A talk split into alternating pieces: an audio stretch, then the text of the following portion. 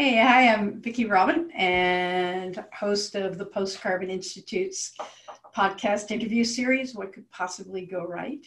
And I'm here with Jason Bradford, Bradford, one of the hosts of the other Post Carbon Institute podcast called What Could Possibly Go Wrong. No, it's actually called Crazy Town, but it's pretty much what's going uh, on. That's right. so anyway, we're sort of bookending the thing. I, I don't think I don't think I'm Miss, Miss Mary Sunshine and you're Mr. Doom and Gloom. I think we just are, are sort of swinging at different parts of the uh, of pinata. Yeah. Um, so I asked Jason to do some reflection with me um, about our interview with Severine Fleming, who's a farmer and a founder of the Greenhorns and Agrarian Trust. And um, I loved your interview, even though she's she sort of wanders. She's not like somebody who comes on an interview and rat-a-tat-tat, it's the superhighway. You know, she sort of gets on all sorts of places. But I think what she says is super important um, about this process that's actually going on about internal migration mm-hmm. and people being out of fear or desire being drawn into the countryside and she has a lot of good things to say about what it's going to take to be well received to be a contributor and for this intergenerational land transfer. So that's sets it up. If you want to say one or two things jason about who you are that's great. Um, or we can just rock and roll. Just what were your thoughts when you?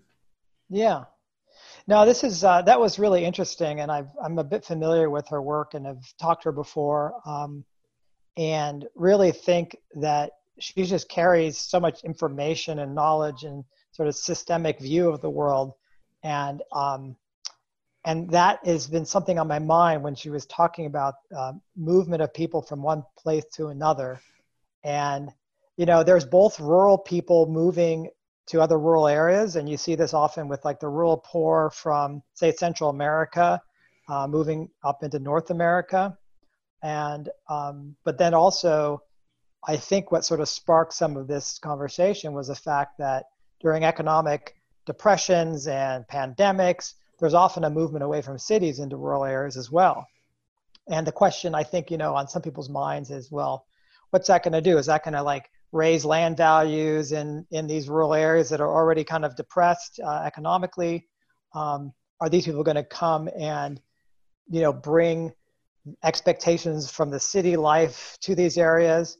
Or as Severine was talking about, are they going to be more new settlers that are going to contribute and um, repopulate this place in a way that's needed for the future? And that that's the question I think that you know we should be asking ourselves. And I found it I found it really uh, really great that, that you had that conversation and brought and that she was bringing that up.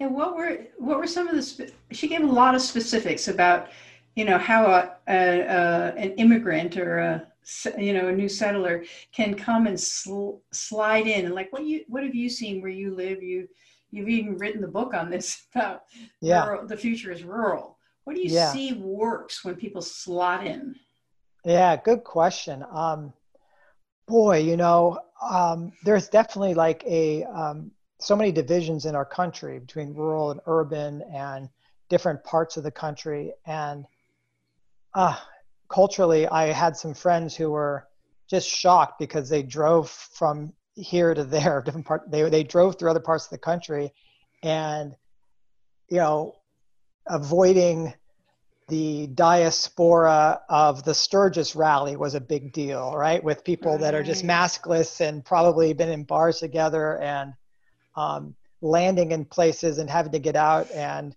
you know, get gas. And um, they've got face masks on, but nobody else does. And then they're looked at as weird, you know, so it's kind of a frightening time to pick up from a place maybe that you know to go somewhere else. And there's a lot of mistrust right now.